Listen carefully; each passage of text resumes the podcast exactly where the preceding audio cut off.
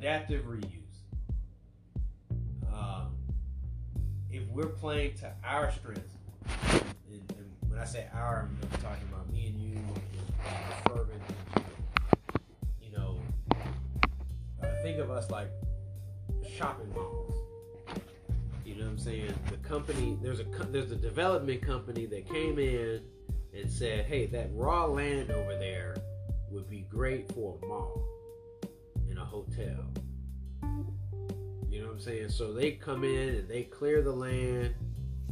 They, you know, put the sewer in, put the streets in, put the parking lot in, build a structure that you can subdivide and put your little stores in there.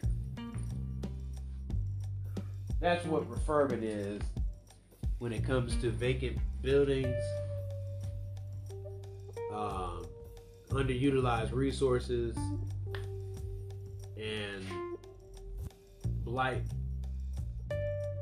and economic development problems in like you know government settings.